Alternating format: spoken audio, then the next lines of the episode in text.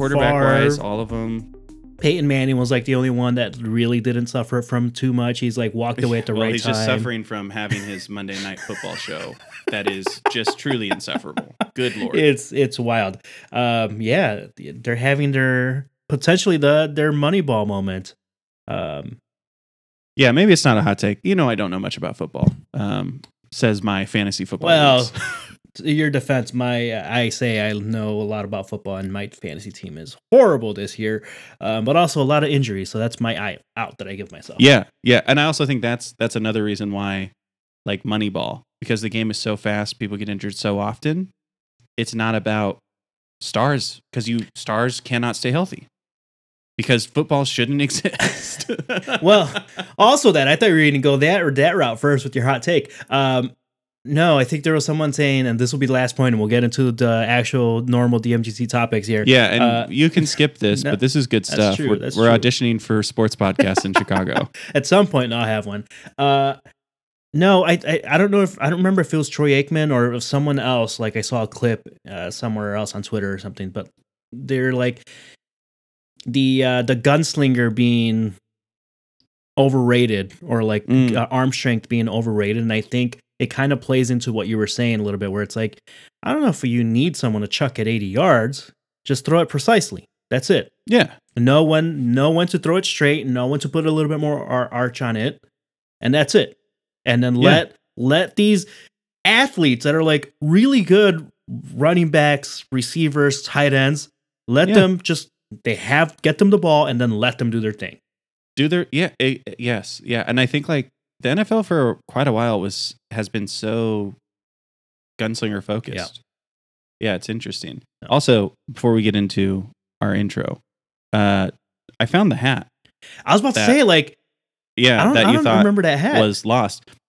Uh, it just it just sent to the wrong address. Um, oh because the the stupid shop me app or whatever that everything's connected to in e-commerce sometimes Yeah. like some i think we use it dmgt it just overwrote my shipping address with what it thought where i thought i lived and Uh. it doesn't really tell you that. It's just like you bought it already. And then yeah so it was at my old apartment. So um i have it now and i wear it all the time. It's great nice. Yeah i was about to say it's like that's looking great man. The, It's the looking cam- good. little camo Uh, action i like it. and if you guys didn't know this hat is uh the dmgt and welcome to the podcast. Welcome to the DMGT podcast. I am your host, Danny.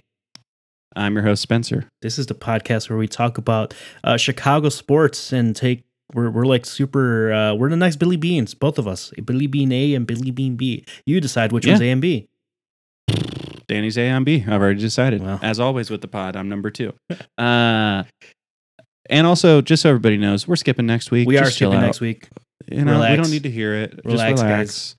Uh, we're gonna come back after that week, and we're gonna run through the rest of the year. Oh, we ripping got some best of. man. We're tops. we're we're ready. We're getting ahead of it this year. We're gonna be. Re- Spencer sent me a. You sent me a document, and you're already. I have a document. out. I'm like, oh, Hey. now I'm the one slacking on that one. I haven't really filled in any anything in. So Hey, uh, sometimes having too many thoughts in your brains can help you put things Oh, on paper. Oh, there you go.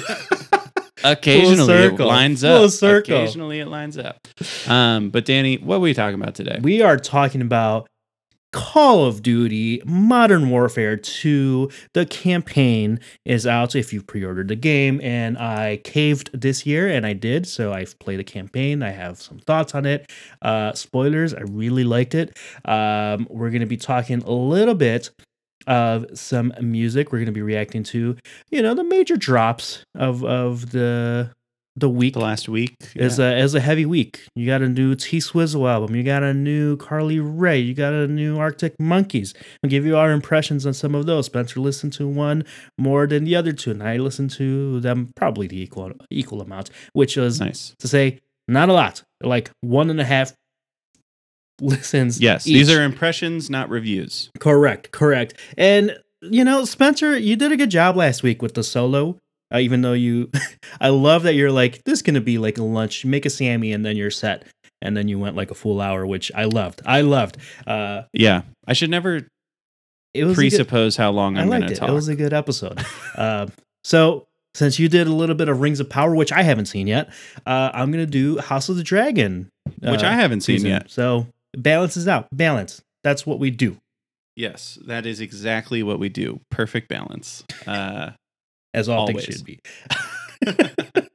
uh, Danny, tell me about this Modern Warfare 2 campaign. So because yeah, I haven't played it, I haven't pre-ordered it. I'm just gonna wait until I can download Warzone 2 for free. I don't really need the multiplayer. I never played it when I bought it. so just- yeah. A- Wait, a is lot- Warzone 2 not gonna be free? No, it is. It is. It is. Okay. Um, thought you were gonna but like, this this conversation will be mostly impressions and also trying to convince you to play it. So to get uh, the, the this version, so we can play multiplayer this weekend. Um, but yeah, let's talk about the campaign specifically because okay. when the beta came out, so let, let- to just get right into it, how how did you feel about like movement, gunplay, the overall feel of the game in the beta? in the beta um when i was playing it i was just like yeah okay this will be a good call of duty like a decent to good Yeah. call of duty it didn't feel like um the what was the last one Uh, Cold War. No, no, cold Vanguard. war vanguard um when i played that one a little bit uh and cold war too i would say Yeah. like those those like you know the ebb and flow of really just like call of duty and also battlefield Yeah, like the kind of the two shooters that I play most. It's like sometimes they go more arcadey and sometimes they go more realistic. And I'm very much more, especially Call of Duty wise. Uh, I want their their version of realistic, and what I mean by realistic is like it's a little slower, yes, more so than anything. Yeah, you're a bad. when they get really arcadey, uh, I just am bad at it. But when they're fair. a little slower, I feel more successful. So I like those more. And this one, like the beta, instantly I was like, oh, okay, cool. So they're just kind of continuing what they were doing, and they removed some stuff that I know people are pissed about. But like those things were being abused, and then people that weren't as good at doing those things. Like I get why they made some changes to to movement, yeah. um, but I felt I felt like it was it, it felt pretty good. Like that was my takeaway. I was like, cool, Warzone 2 is gonna slap.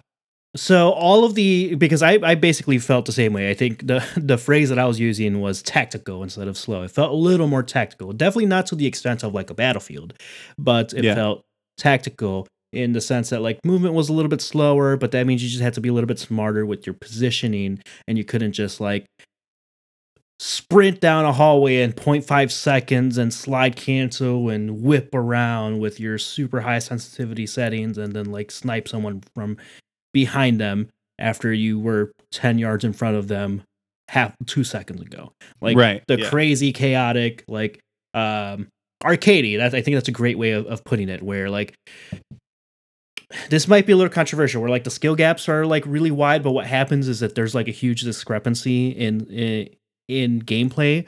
So the casual gamer i think gets turned off a little bit. I don't think it's a bad thing to appeal to casual gamers in a call of duty if no, you if Call you of Duty is literally it is literally the most mainstream yeah, video gaming franchise in the world so like you yeah. If If- people are saying like this is they're they're making it too cat, it's like no no no. no It's it is casual. It is casual. You just are too into it. yes yes like, um if you if you only play a call of duty you're a casual gamer i'm sorry Ed. no i'm not sorry that you are that's that's what we're saying um Yeah. no but like it, it that's okay but they balance it out with the feel i think of the gunplay where it's like okay if you position yourself right as you're moving around and it does, and it's not like super campy because there aren't like any new tube tubing attachments. Like I feel like they did a Mhm. pretty good job of balancing out like campy and like slow movement versus like no move around, move around, or else you're gonna get you know caught out if you're just sticking in one spot. All of those aspects like were amplified to the nth degree in campaign mode. They Yeah. nailed it. This is this is one of the better campaigns that I think Call of Duty has done since the original Modern Warfare uh, games that they came out. What ten? Tw- yeah, ten over ten years ago. Modern well, Warfare really quick. Two came out in two thousand nine. Yeah. So can I ask you Yeah. how much have you ever cared about campaigns in a Call of Duty world? Like not Like, 'cause I- since not since Black of- Ops Two. Okay. Okay. Because I I would say the last one I think I completed, I think was Modern Warfare. The first one when it actually came out. Is that the one with the airport That- massacre? That's mo- that's Modern Warfare Three. That's which one? Modern Warfare Three. Okay, so that's the last one that I've played a campaign for. So uh, we're around similar similar Okay. areas. So and and not to say that like oh my god this is like a God of War level like campaign or single player version or anything, but like there's a story that isn't quite as cliche. It isn't like super typical heavy like pro military propaganda undertones. There's actually like Mm, some surprising U.S. military and like uh, private uh, uh, uh, weapons uh, critique in the story, which I, I was like, oh, this was this is because this is a different, basically like a different timeline from the original Modern Warfare series. mm, So like mm. they've switched things up, new characters and this that. I thought the voice acting was was done pretty well. So like, oh, there was like a compelling enough story here for me to like feel a little invested. On top of like, let's get really to the point here. I'm playing Call of Duty. I want to shoot things and and have fun with it. But then they threw curveballs that I just wasn't expecting. This could be because I haven't played some of the other more recent ones. There were sections where like, oh, this was clearly inspired by like action sequences in the Uncharted series, or there were sections that were a lot more. eh, I'll spoil it for for folks and for you a little bit here, but there was a section where you're literally literally trying to break someone out of a of a like a private military pr- uh, prison uh, compound. And you control a camera, and it's very tactical, almost like a Metal Gear Solid. And I, it was one of my favorite sections of the game because it just like it, it felt good, it made sense, it wasn't too long, Mm. um, and it was like, oh man, I'm like thinking about like, oh, position here. It felt almost like playing chess in Call of Duty, which I really enjoyed. Like, I maybe some people won't like that, but I was like, oh, this is a change of pace that I wasn't expecting, and they executed it super well. Um, I'm working on like a review video for YouTube this week, and there are like some specific uh, sections like do this thing, and then they do it, but like they they just switch it up on you just enough where it's like, oh, I Mm. wasn't expecting that. That was cool. That was cool to see. Um, and then just like how the gameplay opens up through the end of it, it does get a little tunnely, like the first half, where it's like, if you're not going here, um, the game's like, hey, you're you're got left the mission area, which is a little annoying. But then towards the end of it, I was like, oh, a little bit more sandboxy. No, no, it was. This isn't like a game of the year, but it was just like, oh, they're like actually trying to refresh the feel of, of Call of Duty Well- to some degree. I think like the thing that it sounds like you were experiencing was it seemed like they actually tried on this one, which is Yeah, yeah, often a critique of any shooter that's focused on multiplayer that has a campaign. Yeah. Which is why, like, for the most part, Battlefield just stopped doing them. Like, because they were like, no, we we we get it. These do suck. We're just not doing them anymore. yeah. Which I think, like, I don't think I don't know how many people would be upset if Call of Duty did that. I'm sure, like initially, but it seems like they actually tried something out this time, which is like sometimes for a big blockbuster, right? Which is It what could it be is. hit or miss. Yeah, Yeah, but they do something different, and you're like, oh, Yeah. oh shit, I like that. That's cool. You Yeah, know, like and- and- Marvel movies, like those those little swings that they take. Sometimes I'm like, oh, I wish it was like all that that because that's cooler. I just I don't need another like blue spire Right. into the sky. right, right. Um, so it was just like it was just kind of like a nice, like okay, you know what, this was actually worth my time, and the gameplay felt good. I played it. I'm playing it through realism uh, second shot with like no HUD and everything. I was like, oh, this is actually working. Like I can, th- this works. There there isn't like a ton of bullshit that like oh Nice. this isn't just like uh broken enemy uh spotting and stuff like that the ai for your companions get dumber which i don't like every game does this when you increase the difficulty your partner ai is just like are useless effectively in in game modes which is like come on help me out Oh, here a little annoying. bit i was like help me out here a little bit um but otherwise there was only one section at the end where they put you back into and it's a short super short where um because they i- implement like a couple of levels where like you have to scavenge and, and craft like makeshift bombs and smoke bombs and things like that before you until you get like a weapon or whatever which Mhm. was cool the first time And then they did it again the second time. I was like, okay, I don't I don't need this. Like this is the end. Let me have my action sequence. Let me just finish this out. Yeah. That's my one one critique. So it's like spoil like if you want my spoiler uh, rating, this is going to be a, a three out of five, but it's a solid solid three out of five. Like it is worth your Yeah. time. Um, I had a bunch of fun with it. The gameplay, the gunplay felt good, and if that translates like it did with the beta, and they keep that and just tweak like refine it. I'm looking forward to this multiplayer. I'm looking forward to Yeah. multiplayer. I'm looking forward to uh, the Spec Ops mode, which is like their co-op mission thing, which I think is just like a fun way of like, oh, you and I are gonna play a game. Here's the objective. Let's pretend we're both special forces and like Yeah, never enough co-op in games. Yeah. Whenever you get it, it's like hell yeah.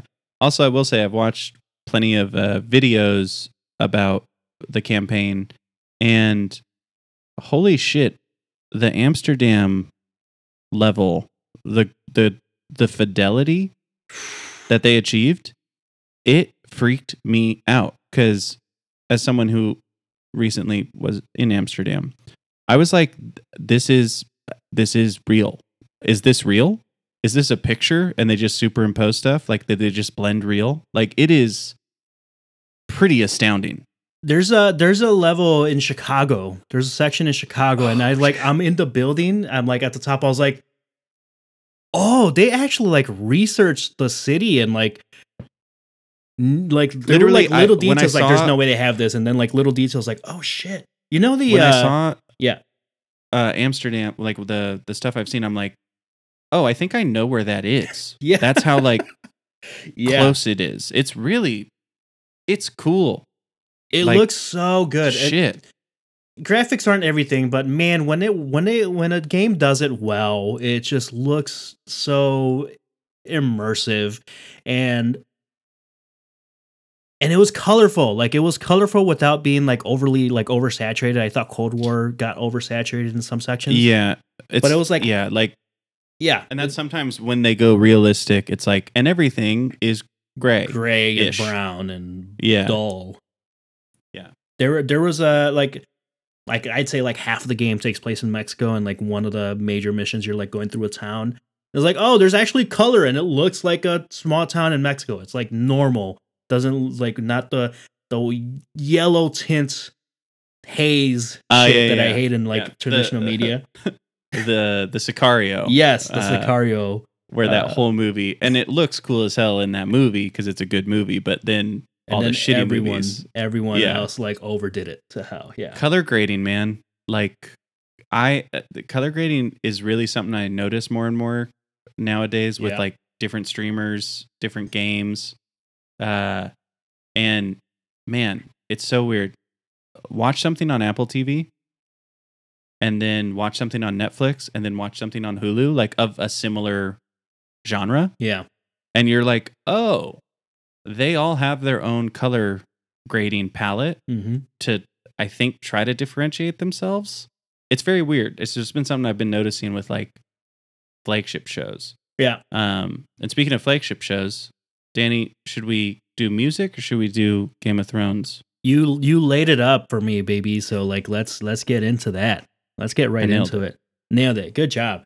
Uh, this episode is brought to you by Not MeUndies because they haven't sponsored us yet. They should though. They should give us money. Yeah, and, and we don't we don't wear underwear. you know, p- like, TMI. have you ever have you ever been a person who like doesn't wear underwear? I Because there I, are people. I tried it once. I try. I remember trying it once. I was like, this is this is this sucks. I don't It's like this. It's uncomfortable. I don't like It's it at all. Like, I don't know how people go free balling in jeans because I'm like Mm, the zipper is dangerous not game. a pleasant dangerous game. partner. Yeah. Uh uh Uh, yeah, uh, but anyways, so so MeUndies, we'd wear yours. We would if you you know if you wanted to toss a little fiver over here. Yeah, or nothing, and just let us pretend that we have it. Like, Just send us that actually, too. and we'll promo We would do it. that we'll too. promo it. you don't have to give us any money. Just to us, for us to have a real ad would would mean a lot. Oh man, we we'd make it, baby. We'd make it. Um, House of the Dragon. Let's get let's get into it. This was uh, one of the better first seasons of any show that I've that I've ever watched. Um, and I'm not Damn. saying that just because I like Game of Thrones, because I hated the last two seasons. okay with the se- uh, seventh one, hated the eighth one. Like I was a vocal like hater even as the se- season was progressing. I was like, they they they're screwing. it this was up. super upset. They're it was an screwing this up so bad. Yeah. Um, this was there were minor issues that I had. There were one major issue in like the episode nine, just like decisions that they're making with characters. Like sometimes they're like, this is it's okay to like give characters um progression and let them make mistakes. And then I was like, one is like, okay, you did this just for the action sequence and not because like it made sense like Mm. thematically. And I didn't like that in one section. Um, but other than that, they kind of made up for it. Like the the finale, I thought was really good. But just the um the time that this series takes in developing nuanced characters and like very great characters, which I know you mentioned with Rings of Power, is like you appreciated they were like good guy, good guy, good good person, good person, bad person, bad person, like that clear Yeah. delineation. Um, but at the same time, I'm like, man, it's it's just it's so fascinating and entertaining to like oh here's like this person navigating what it would actually be like to live in a fantasy land that game of thrones is set in or house of dragon is um with a lot of like all the major like important characters are also like happen to be female which was like oh i know that was like a big critique of like game of thrones like how they handled female characters and female writing uh, i thought they did a pretty good job here i think it helped that uh, George R. R. Martin didn't write Uh, the Yeah. book that this is just- based on. Just book you can stop there. right, Just- right. Literally, it's just good stop that there. he's he didn't do it. Because the book, well, because like the book that all of this content is being pulled from is like it reads like a history book rather than like a fantasy novel. It's like a, it's like if if fiction fictional history of uh, Game of Thrones had like a history book, like that's what yeah, how, uh, Fire and Blood is. which is very like close to Rings of Power, which is based on kind of like the extended writings of Tolkien, Yeah. Uh, but not the Silmarillion. It's like Mm. all of just the random ass shit he wrote down Yeah. is what they're working off, and I think that's really cool about the new Game of Thrones, Yes. or rather House of the Dragon. Like because the it uh, frees you up. it's so cool because the, the the more I've looked into it, it's like it, it- even George R. R. Martin is like is like this is uh, a, a encyclopedia of sorts or a history book of sorts that is written by a historian in the world that is very biased towards one side, which means you effectively get like here are like the major beats of events Mhm. to get to like where we are today, but all that space in between up, up for grabs, up for determination. You could change some things up here and there. And some of the stuff that they changed, I was like, this is this is perfect. This is this makes sense.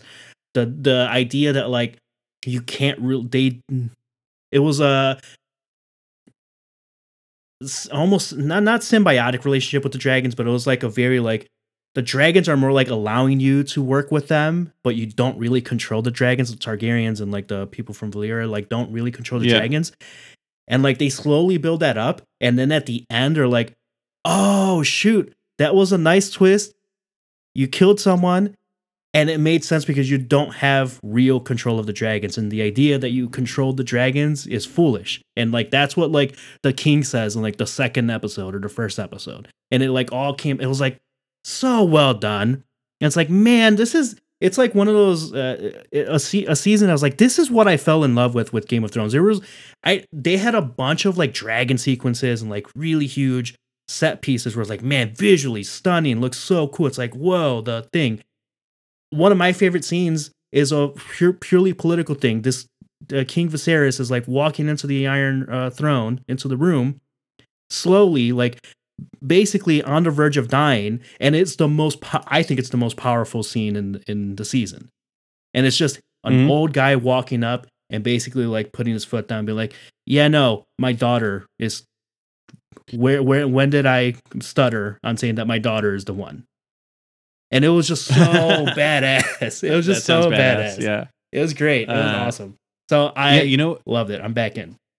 Well, I think like the cool thing about Game of Thrones, or rather House of the Dragon, what it sounds like, and then my experience watching Rings of Power is sometimes when things become huge hits in TV or film, it becomes a rinse and repeat, and then they focus on the thing that isn't what actually connected, Right. right? So, like, if you think about the Hobbit series of films, just took Peter Jackson's own wrong lessons from why Lord of the Rings was amazing. Like, he literally just took all of, he he just missed on what Yeah. people cared about, and it was really weird because he was also the person that figured it out already, but then like went back on that. Yeah. Yeah. But then Rings of Power, I think its strengths are the vibes that aren't the battles, right? They like when they're focusing on the character, that's what makes it sing. And I think the same, you know what's crazy? I was watching something last night uh, where the Battle of the Bastards in Game of Thrones, Mm-hmm. that's like season five, Season six. Six? season Yes. six. Uh, and season six was when I was like, this show sucks It's now. starting. It's starting. To, yeah, it was starting. to, right? But yep. that was a great episode. And you know, that's the first pitched battle in the entire Game of Thrones series. That whole, all of them were either assassinations or massacres. That was the first, or like s- single combat Yeah, or like yeah. small group combat. And I was like, I'm so glad to hear that your favorite part of the episode or the se- se- season was one of those moments of Game of Thrones where that was the thing that blew everyone's mind Yep. was these moments of political intrigue. And I'm so glad, even with all these fucking dragons, and we know how the dragons went in freaking yeah, Game of Thrones, th- and they still have that stuff.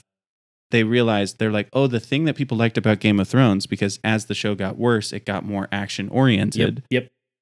was this stuff, which is awesome because like good writing and good acting with interesting costumes and interesting set sets punctuated by action, that's good TV. Oh TV man, doesn't need to be a movie every every episode. there there was there was not the first episode had like some like combat, but it was like a tournament, so it wasn't like a real war or anything like that.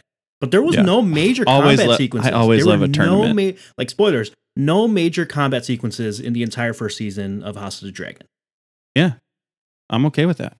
And, And, like was, there was like two fights great. in all of Rings of Power. And I It- was like, I'm okay with that. Yeah, yeah, I mean, not to say that like House of Dragon wasn't violent at times. It was absolutely that, but it it yeah. Oh, actually, I lied. There's one. There was one uh like war sequence in in House of Dragon, but it was like ten minutes of one episode where it made Yeah. sense where it was, but not like, uh, They didn't like overdo it. we're spending a whole episode on on this battle. Um, I have a question about your TV and Game of Thrones. Yes. So there was one episode that was very dark. And I know that uh, for OLED TVs, it basically like broke its brain.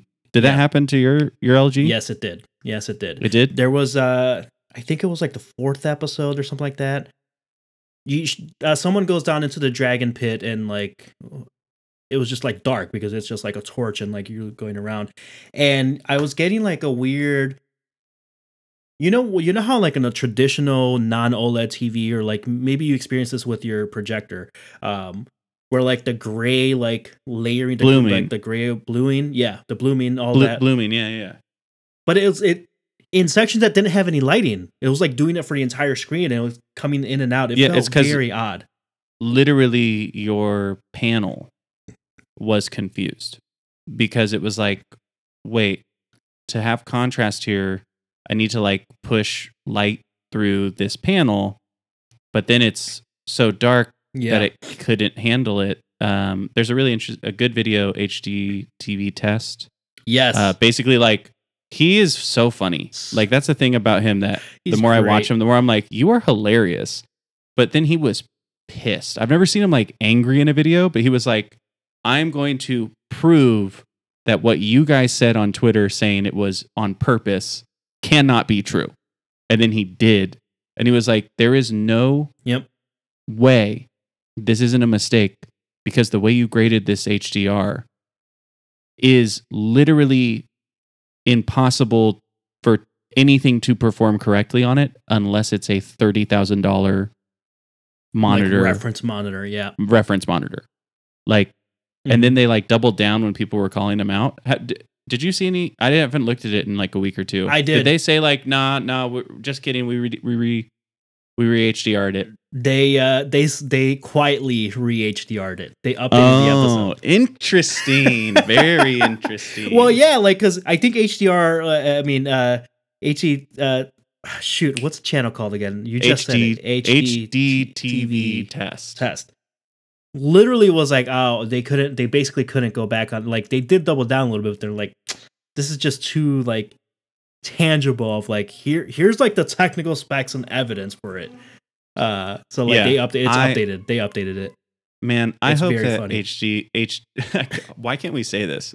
I hope that guy is so fucking pumped about just Yeah. absolutely slamming down HBO with like data. Like, because I was like, damn, this dude was motivated Oh yeah. for this video in a very cool way for a guy who's such a pleasant TV nerd. yeah. like, It, it's it's It it's weird awesome. because like some of the uh, movies and TVs that I've seen on, on the OLED that are like very dark or dark sequences or episodes or whatever, uh, we typically watch them like with lights off. We close the blinds, like the curtains, everything. Like it's like it's really dark because I'm like, I know that that's where where OLED's going to perform the best, and like it's super immersive. Uh, but there was that episode. It was the night for night for day episode. Now, now I'm remembering specifically. yes, yes, Um, yes, yes. Where where like the episode like it got into that sequence. I was like, this is night for day shooting. Like now I can like pick that out now. It's kind of crazy. Um, and I'm like, this this is hard, kind of hard to see, and like it's pitch dark in the room, like in in our living room. It Yeah. was nighttime, and I'm like, Nope looked way better in their day for night uh, uh scene. Yes. the way that nope, they did it. Stay for night was, Was really well done. perfect. Was so well Yeah. done. I was like, this isn't that. They're they're going for it, but this isn't that. Like the contrasts are like off. It, it felt it felt super weird. And like when I saw that on the reactions on Twitter, I was like, yeah, it was kind of hard to see. it Yeah, was kind of yeah. hard to see.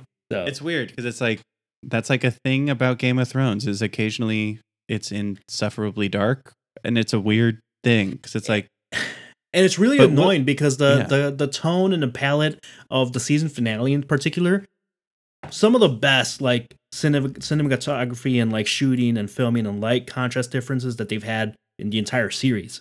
It was so so well shot. It was so well shot. It looked very cool. Uh, but it was like, oh, I can see people where they're supposed to be. oh that's great. oh that's interesting. I can see the art that was made. Yeah, look at look at their like beautiful costumes and like the uh, the outfits. I was like, yeah, they look great, and I can actually see them now, uh, which was fun. Yeah, that's awesome. Yeah, I- I I, I need to it. get into it. I need It's to a- get into it. It's I mean it's it's for sure uh, like an intense. It's a it's like a harder watch in the sense that like this isn't like a uh, turn it on and have it on in the background. Like if you miss like a minute, you're gonna miss on some important context. So it's like a very attention demanding show for sure. Yeah, Game of Thrones. They love their words. Oh, we know that. They love talking. That's their That's a lot of what game the game is. That's they're playing the game, baby. yeah, yeah. And you know Um, what other games you like to play with the sounds? Oh, okay. I couldn't. Okay. I, I couldn't. Danny, I'm I'm the transition guy. I'm the transition yeah, guy. Uh, I get like one speaking of Game of Thrones, how about Game of Pop? We got two pop stars. See- See, what I did there? All right. I Pretty mean, good. Basically, it's it was just word okay. It was just okay. Hey, I've spent thousands of dollars on improv classes that I don't do anymore. That one. So- that one wasn't your strongest one. I'm sorry. no, I agree. yeah. Uh, but Danny, so we got T Swift dropping an album, T and I think for the second album in a row, dropping it on the day Carly Rae drops an album. Yeah. Kind of a meme at this point. Uh, and the Arctic Monkeys dropped an album as well. Um, I think we have to save T Swift for last because I'm We definitely I got the most thoughts on that one. We do. Okay, so let's start off with the with the Arctic Monkeys one because I think this is we'll spend the least amount of time in, and you will not be surprised. How, how much do you know about the album besides like giving it a quick listen? Nothing. Okay, Jack Antonoff. Of course it is. Yep, I knew wonder- it. I knew it. I wonder why. I was like, Danny, I don't think is a huge Arctic Monkeys fan. Why does he want to talk about Arctic Monkeys? Okay, I'll give it a listen. And I knew something was off. I knew it. It's of course it's an Antonoff. It's an Antonoff one. Of course. Okay. Inter- continue. Okay. Interesting. So, I mean, Interesting. It's been a while. They haven't dropped an album. I actually liked uh, what was that? Uh, F- FMAM, right? The the one before this one. Um, I know people are like more on like no the the earlier one. Oh boy, now I'm looking up Arctic Monkey. it's called, I right think, now. just M. AM. It's called AM. AM. Okay, so I actually liked AM. I actually liked AM. Um, but I know people are like, no, uh, favorite worst nightmare is like the the better one. Uh, which also I solid, good album. Um, this one was just so quiet. And like they were trying to go very like smooth and like a little derivative of it but there was like no sonic contrast in the audio. I think at one point i'm like is this like a 10 minute song? I was like oh i'm like three songs in. Or like uh, this is the third different track from the one that i started. I was like this all blended in too much i don't mind that sometimes in an album if it's like working like there's like some highs and lows and like dynamic differences um i didn't really get that with this album uh i don't want to call it bland but it was just boring i was just bored with this album like halfway through Yep. Yep. Yeah. I I was listening to it and and my thoughts were and I, I are you are we sure it's Jack Antonoff? Because I'm not seeing that on the wiki. I'm seeing James Ford, who seems like could easily be an Antonoff disciple because he's produced for a lot of the same people. i'm pretty sure i'm pretty sure Um, but but Yeah. regardless of who produced it, I definitely it was one of those records where it was less than the sum of its parts. yes Was kind of my thinking because musically, I thought there was a lot of interesting stuff kind of throughout. Um, like I I did appreciate some of the production in terms of like music, uh, instrument placement. Um, you could really hear what was going on pretty cleanly, but the problem was it tipped over into sterile yeah for me a lot of the time. And, you know, like vocals can make or break your love for a band. And I like bands that have this type of vocalist, like um, where it's a little presentational.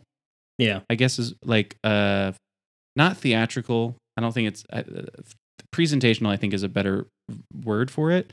Like um, but this particular version of me of it struck me as I was like, oh, I don't really like it.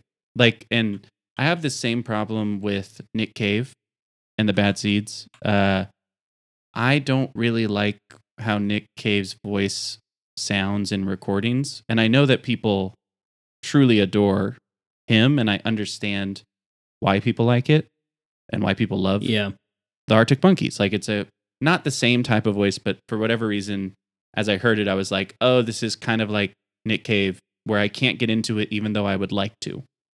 Um, just that the way that vocal hit my ear, I was like, not interested. yeah Um, but I did think I was like, man, this would probably be a good like vinyl because it it would sound nice. Uh, placement of yeah, soundscape like uh, soundstage, like all of those things. It's really slick, but it's one of those times where it's like it's too slick.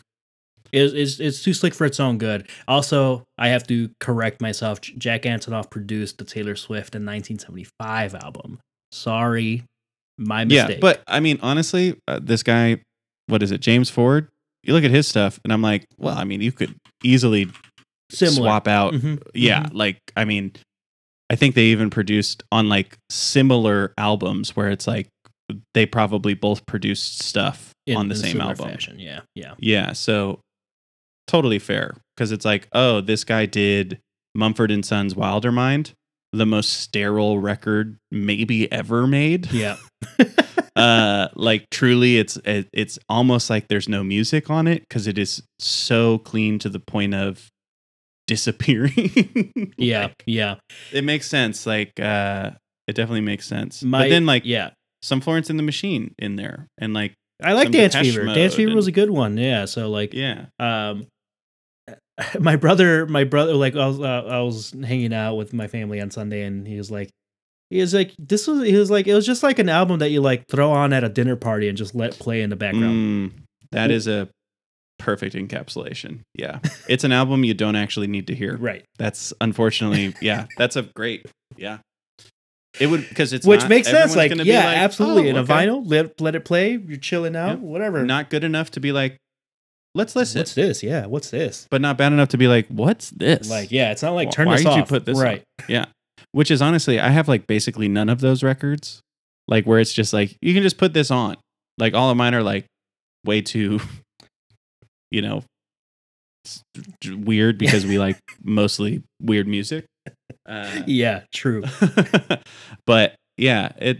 Hey, Arctic Monkeys. Hope hope you're having a good time. yeah. but it was just you know, okay, not. but whatever. super great. That's our thoughts. All right. Carly Rae. Carly Rae. Carly Rae Jepsen. Um, so uh, if everyone doesn't know, Spencer's I'm- super biased. I have always been obsessed with Carly Rae Jepsen ever since really Call Me Maybe. Um, but I really started getting into it, I think, when a lot of people did with Emotion and the Emotion B sides. Um, so I'm always very excited for a Carly Rae project. Um, yes. I will say that dedicated, I still go back to quite often, but I only go back to about five songs of like, what is it, 17? It's a long album, too much. Uh, this one, I haven't had as much time with it yet. I've listened to it probably three or four times. Um, and I really like it in a lot of ways. Uh, I think it's really good. Uh, I think it kind of took what dedicated tried to be sometimes and wasn't hmm and i think in some ways accomplished that task more like when dedication was coming out carly rae was this is my disc this is disco i'm Yeah. going for Mhm, disco mhm, mhm. and then you get it a little bit on julien the first song and then i would say you don't get a lot of that like disco for the rest of the record really. Like there's little moments here and there but like to me disco is the pulsing beat the harmonies the you know it's kind of like disco is about riding it out and dancing and like getting into kind of that feeling Yeah. right? And i think this album when it's going that hard is some of the best stuff she's done. Like i would say uh the uh, the the song the loneliest time. I was about to say the loneliest time is like the the one. it's maybe it's maybe the best song that she's ever done. And like just picking a pure single from a pop star female pop star for this year i i don't know what else i've instantly loved more than that song. Yeah. that song is beautiful and that song is disco. Yeah, I was at least in in the modern approach to it as much as it can be. Like it's obviously not a disco song like this you know when, Right, when disco was actually happening. But man those little moments of harmony that they have with that she has with Rufus Rain, Wainwright the that pulse pulsing kind of beat and drive of the song even though it's a pretty soft song in a lot of ways like it's just it's just so nice. And I know that's another song on the album, but it is it was it was truly just like I'm like, man, this is this is peak. This is like peak Carly Rae powers in that song. Yep. Yep.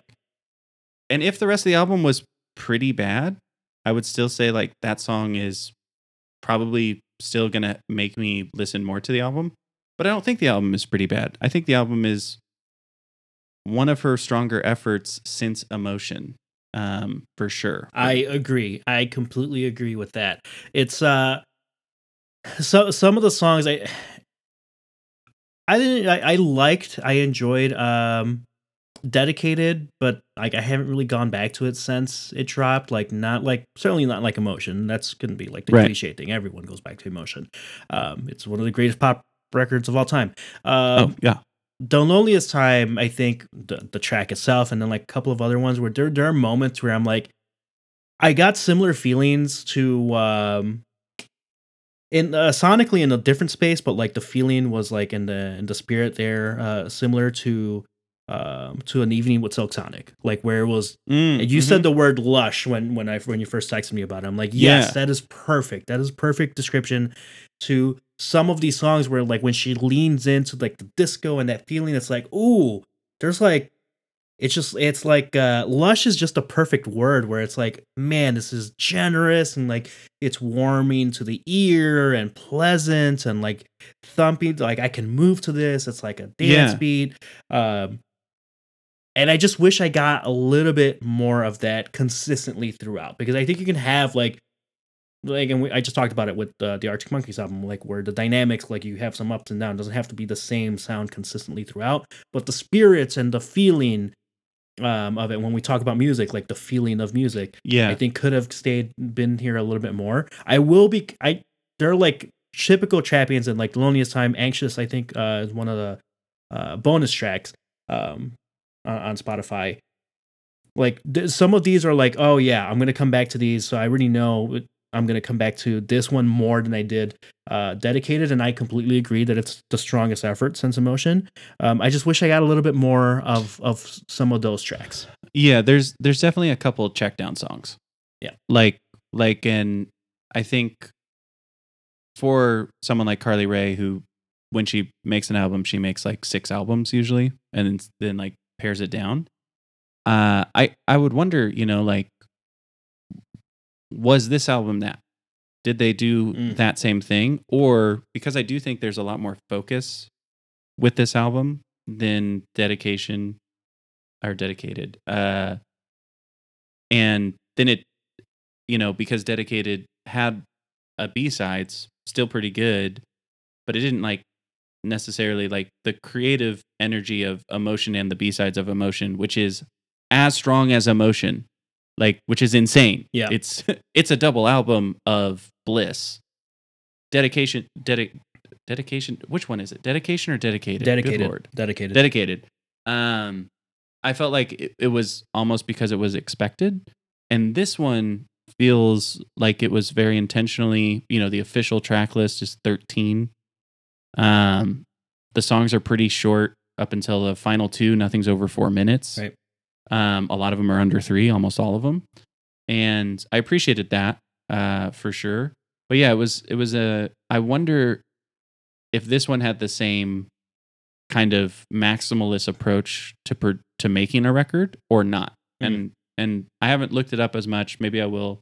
We can check back in, but this one feels like maybe she tried to target more, and because of that, some of those songs that are feel like a little bit of a check down, like not trying to go for it, like Western Wind, not a bad song, like, but like it's not a great song, and it's kind of just purely the vibe versus the content. right. But I'm also okay with the whole vibe. Yeah, You like know what I mean? like uh like for me like one that kind of like encapsulates like the dynamics that I enjoy is like Joshua Tree I I really liked.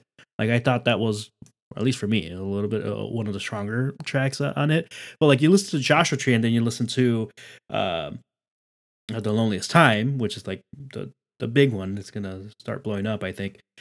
They're very di- like they're different songs, they're different vibes, but like they they make sense in the in the journey of like Mm-hmm. a, a song of this this this caliber where you're trying to bring in a slower disco type song, dance type song, but then like the upbeat one um to to an extent.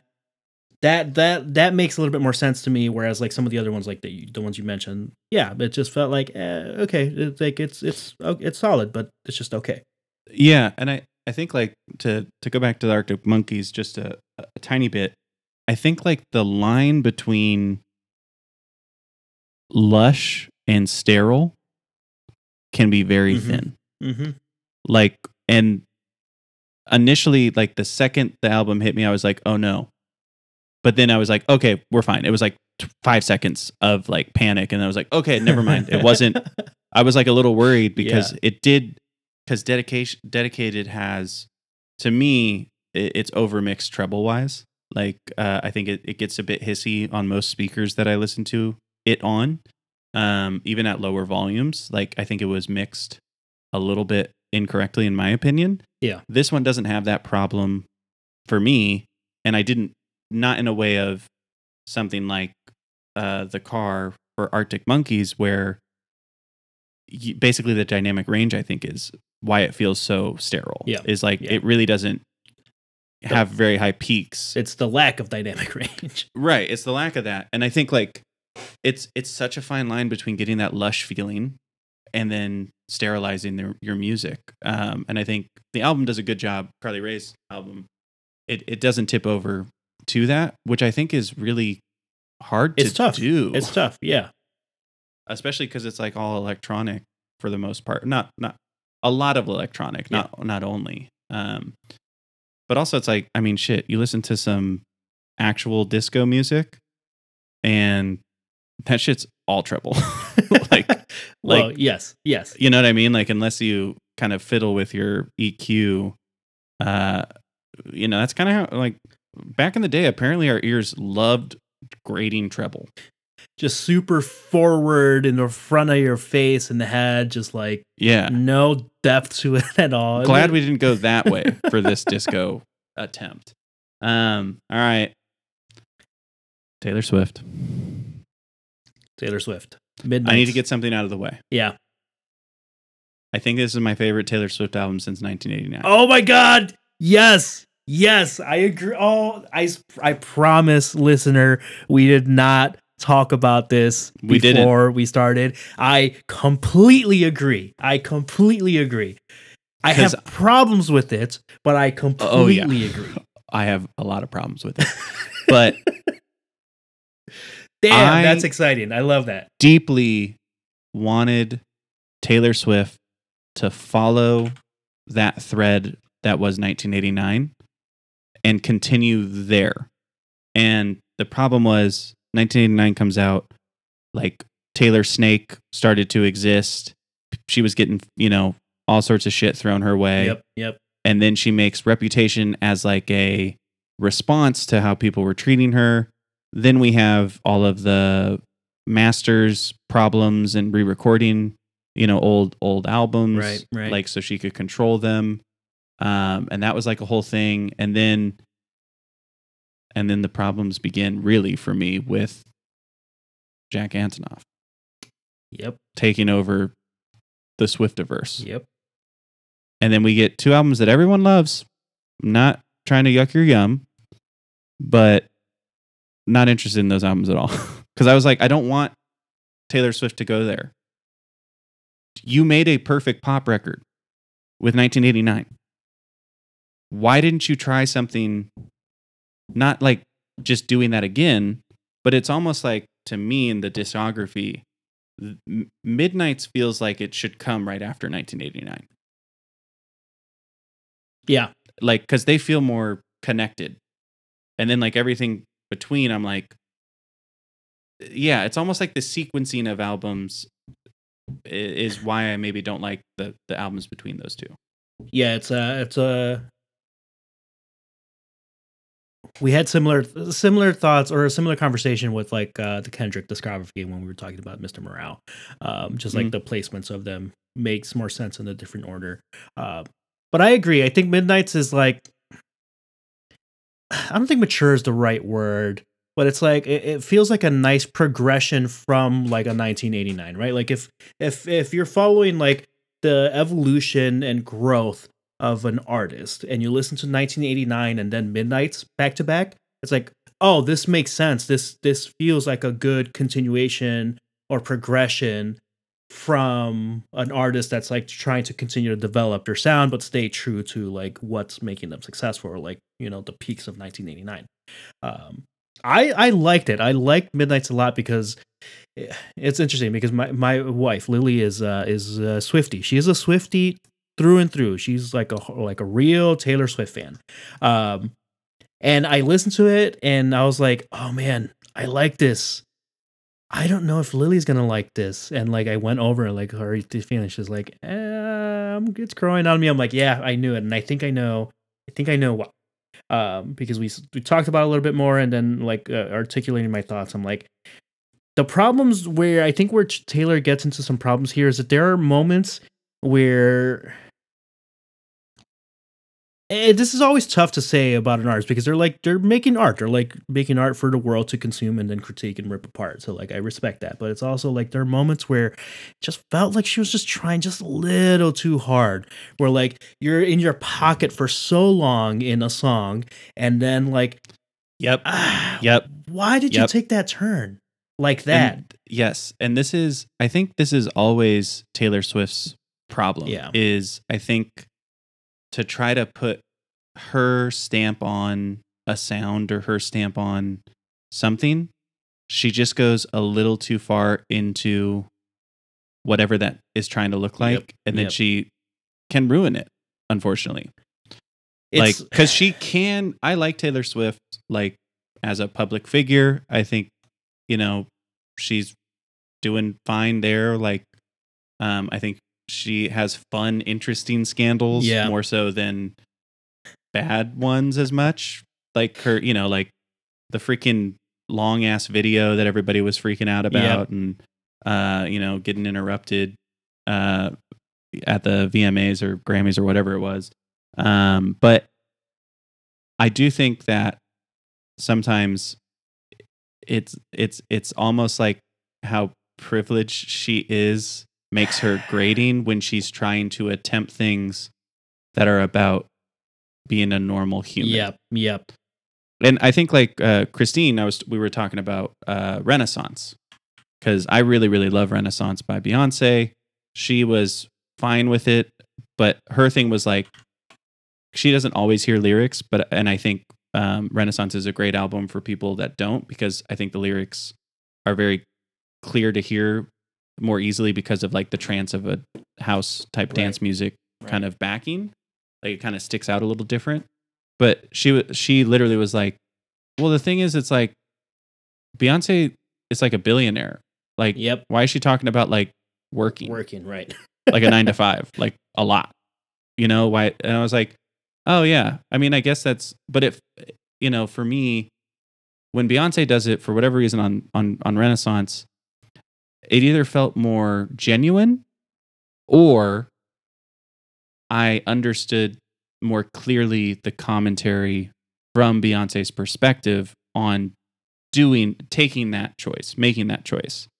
Where when in Midnights with Taylor Swift kind of occasionally doing similar types of things about like, you know, we're all the same kind of, right? yeah For for someone who, you know, is worth 350 million dollars, something like that, 450 who came from wealth. That's like how Taylor Swift became a thing. She Yeah. was, you know, uh, from a millionaire family.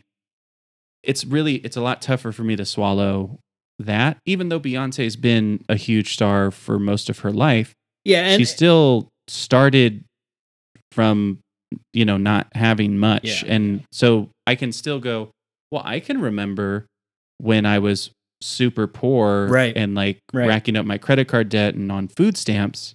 Like those things happened. I'm definitely not there anymore. but but But you- I had, I did experience it, so There- I could still talk about it. there's more there's more uh what's the word uh genu- gen- genuine but like genuity i don't know if that's a word um Genuineness. genuineness to speaking back on like an experience that you had and then comparing like how where you are today uh in comparison like like that dynamic i think there's there's like oh there's like a real there's an additional layer of realness to that when when when you know that there's okay there's been a progression and a change and like a lot Yeah. of artists do come from wealth like let's be honest like a lot of people like do oh yeah, yeah. So- like most people in but the entertainment like industry had an in already. but not everyone everyone. leans into it like no no i'm normal like the way that taylor tends to do sometimes um and like she's already like one uh, one of the biggest artists in the world like obviously like i think she broke she literally time. broke spotify uh on on friday on thursday night um Thursday night, also Thursday night football had like one of the highest viewing uh, viewerships they had in all time. Like that's just the power of like a a complete pop star that that Taylor is, right? Like she Yes. draw drew in so many eyes. to this game because of the announcements and the drop. Um, so like that's we're not trying to discredit her at all, but like Maroon was my favorite track uh, on the album. And then you get to the bridge, and I'm like, why? Why? Yep. Why did you enunciate it like this? Like, why are you like, man, you were just in your pocket, and it was like, it made sense. And then, like, and awaken your memory over me, and that's a real fucking legacy. It's like, Taylor, I- why? Why? Like, the- I think the thing the thing about it is I think that comes from I don't know, sometimes because it, it like I think this is like a tired Taylor Swift stereotype. But like Taylor Swift was someone who sat in the front of the class. You know what I mean? yeah, yeah. And Taylor Swift can sometimes be a tryhard. And I think those moments are just tryhard moments. And like they just don't they don't always work. Sometimes they do. Like I think Sometimes. just the song Shake It Off. Yeah, I was about to say, Shake It Off was like a perfect example of like she crushed that one. Yeah. And it's dumb and it's weird and it's basically nothing, but it's awesome because she just let it speak for itself. And I it was think when so she does those- self-aware. It was so self-aware. And I think that's the problem is like sometimes when she makes those choices, it is supposed to be self aware, but there's like a thing about self awareness where you can be self aware to the point of losing awareness, you know? Does that make sense? Yeah. Yeah. Like, like I, you know, I'll talk about talking too much and then I'll fulfill my prophecy of this, right?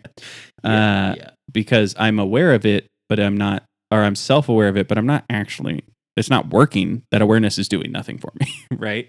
And I think Taylor Swift, like, it feels like sometimes that that's it. Now, can I get into my upset takes? Yes. Okay, great. Please. Um, so Midnights, I mean, or you could call it a remake of Pure Heroine. 'cause I- I- straight up. Straight up. I wish I had more time because I was thinking about prepping a beat a play by play. But so much of this album is almost verbatim Pure Heroine in I- terms of sonic sonically. There are there are like there's a song I don't know which one because I was just listening, not looking at the track list. One song I was like, oh, so they basically took the song Teams and like did one or two other things to that music. Uh, she does all of the Lorde harmonies and all of the Lorde kind of shoegaziness, uh, minimalist sometimes, moments of joy. The storytelling, I think she was attempting to do Lorde, but I think Taylor Swift is too literal of a storyteller. yeah. So like yeah. some of it rings falsely because like uh we'll never be royals, right? Is is basically a song that's a an indictment on fame and glamour that feels out of reach. right. And it basically is really just and will never be royals is how she expresses that feeling of knowing that you're not a rich person you're not famous Uh, you know at that time she wasn't. Uh and and it and it wasn't it's not just like three verses of how i'm not rich and famous right it's it's the the the, the storytelling is or the metaphors analogies whatever it is is very subtle to evoke Yeah. the yeah. emotion that you may feel when you're feeling that way about something. But for this album, and my biggest problem with it is it's all the literal. It's the it's the it's not the subtext, which I think why Pure Heroine is a classic, because a lot of it is dealing in subtext. Yeah. Like uh so many of the lines in Across Pure Heroine are just like these little glimpses of what a part of a night may feel like, you know? yeah. Yeah. It's, like it's like but it's not saying it all the time. it saves Sometimes some it for the imagination. It saves some for the Right. imagination. Yeah, and I think like with the with Taylor Swift with this album, um it's just not that subtle. And It, it and definitely beats you over the head sometimes. and that's the yeah. problem like I think like there was like one line in it and in one of the songs, I don't remember which one, that was basically like like something around like men are stupid or something like that. Mhm. And I'm like, well, that's true, uh, 100%. But I was like, it wasn't that interesting because it was like, I think it was literally something like, and that guy's stupid. And I'm like, well, Yeah. okay. Like, Yeah. totally fair. Sounds like he is based on the rest of the song. But I was like, I feel like there could be a cooler way of saying that. Yeah. Like, it was just so literal to tell you what you're supposed to take away from the line and not leave a lot of like ability to think about it differently. Yeah, like just like a Um, fun way of making that same insult, you know, like Yeah. And then it's like you have Lana Del Rey on an album where you're basically stealing a lot of her sound as well. You're produced by Jack Antonoff, who produced uh uh not Pure Heroine, but produced uh the the next album of Lorde's, a melodrama. And it was almost like because I know Jack, you know, I've unfortunately follow what Jack Antonoff is doing. I like Jack Antonoff. I think he's a very important figure in pop. But it was almost like he like was like T Swift. So like we're doing a third one, right? She's like, yeah, cool. He's like, hey, so like I kind of wanted to like make uh Pure Heroine, but like, but you would do it. And then also chemtrails was such a success with Lana Del Rey. We'll like throw a little bit of that in there. And um you're never gonna full voice sing this entire album. That sound good? And then that's what we like. We got exactly that, yeah. and it's good. Like it's a well executed album. It sounds awesome. There's cool production choices. Yep. But damn, man, this I could not, and I wanted to just appreciate it on its own, and I do. That's why I wanted to start with. I really like it Yeah. Yeah. but it's really hard for me to not have to go like i do want to maybe even try to do, go track by track to find those similarities where i'm like why are you going back to this sound now It's it oh just I- man. it just confounds me so I'm so this. I didn't want to bring this up because like I was waiting to see if if you t- t- thought a similar thing similar thing. Uh, Lily's gonna be so uh, vindicated for sure because she one of uh, like the second thing she said uh, was like she's trying too hard to be Lorde here. no she's stealing from Lorde So she's it's so not even Lily's gonna trying be like, to yeah, be I told you, I told you. Yeah, there is yeah. so many exact musical phrases either vocally vocal choices and i would also say a lot of the things that we were talking about that we didn't like those extra steps was because i feel like they were like "Eh, i think we need to like maybe not make this exactly this song like Yep. so could you just like say fuck weird maybe that'll be enough like some of it felt like it was almost covering your ass Yeah, yeah, because yeah. it was, uh, so it was like, on hey, hey, you can copy my homework, but just change it a little bit so they don't know it's where it's the same. Yeah. It literally is like, hey, I, embodiment I'm of giving that you, feeling, Yes, I'm yeah. giving you this 10 page paper. like, you just need to like Oh, move man. every word over by one. And any any sane person that listens to to the last 20 minutes of this podcast can be like, did they really like the album? Like he, this is the problem, folks, when you are obnoxious and listen to music the way that Spencer and I do. You we just get like yeah, no one else wants to talk about it with us. weeds. Literally, no one wants to have this conversation in our lives no. except us. And this is the yeah. only place that we have dedicated time to do outlet, it okay? without other people around to f- be freaked out. Do you know, like, uh, we've been trying to help our buddy Jay choose a TV. uh-huh. Uh-huh. Uh, and we've we've just made it a huge fucking thing. Oh, well, like I was like, Christine was like, hey, you seem chipper this morning. I was like, Jay asked us about a TV. so I'm having a blast. And she was like, cool, man. All right. and I was like, do you want to hear more? And she was like, no, I definitely don't. Uh, I was because I was I was over his, his his new apartment yesterday last night for the game and You got a tape measure. You're like, okay. well we See how big literally can like got go. up like hold on hold on let's take a look because you got this this outlet right here so like if you angle it like this and you get it like this and here's an OLED's gonna be nice and thin so you'll still cover it but also you can get a little bit higher if you want and we got like I, I got a little too nerdy, and at some point he was like let's just watch the game now I'm like okay all right fine Yeah, but the thing is, like, man, see, bum, bummed I missed it because I would have just been like, you know, I don't really care about football that much, but man, let's talk about this space for all the electronics. How are we going to wire this up? Like, do you want to hide the plugs? Do you do you don't care about cords on your walls? Like, what's up? Like, what yeah, can we do? Yeah. What's your budget? Do you have any budget for cable management? Could you? Oh, we would have mapped out a whole thing, a whole thing. Uh, and that's that's that's who we are. Uh, hey, folks, that's the episode. We we Yeah. went, you know, we you let us, you let both of us, and not just Spencer this time. You let both of us kind of rant a little bit. So, uh, we're gonna call it right here. I think for for our own sake and your own sake. Uh, Yeah, yeah. Get out of here, everybody. if you made it this far, you probably didn't. But if you did, go again, listen to, uh, go check out the uh, DMGT20 playlist. We threw in, you know, Yeah. a weekly thing. I just, I had been, you know, slacking on it for the last month or so, but it's back up and running. Go check it out. Also, Uh, watch- YouTube. Also, Watch videos watch that, videos that are made and yeah. TikToks and Yeah, yeah. you know, get us in touch with me undies. MeUndies. Well, we'll, spon- well, yeah, our whole We'll sponsor listeners- you. A whole thirty listeners. We'll pay you. Again, it'd be cool to have a commercial. All right. Super cool. Okay, Goodbye. bye.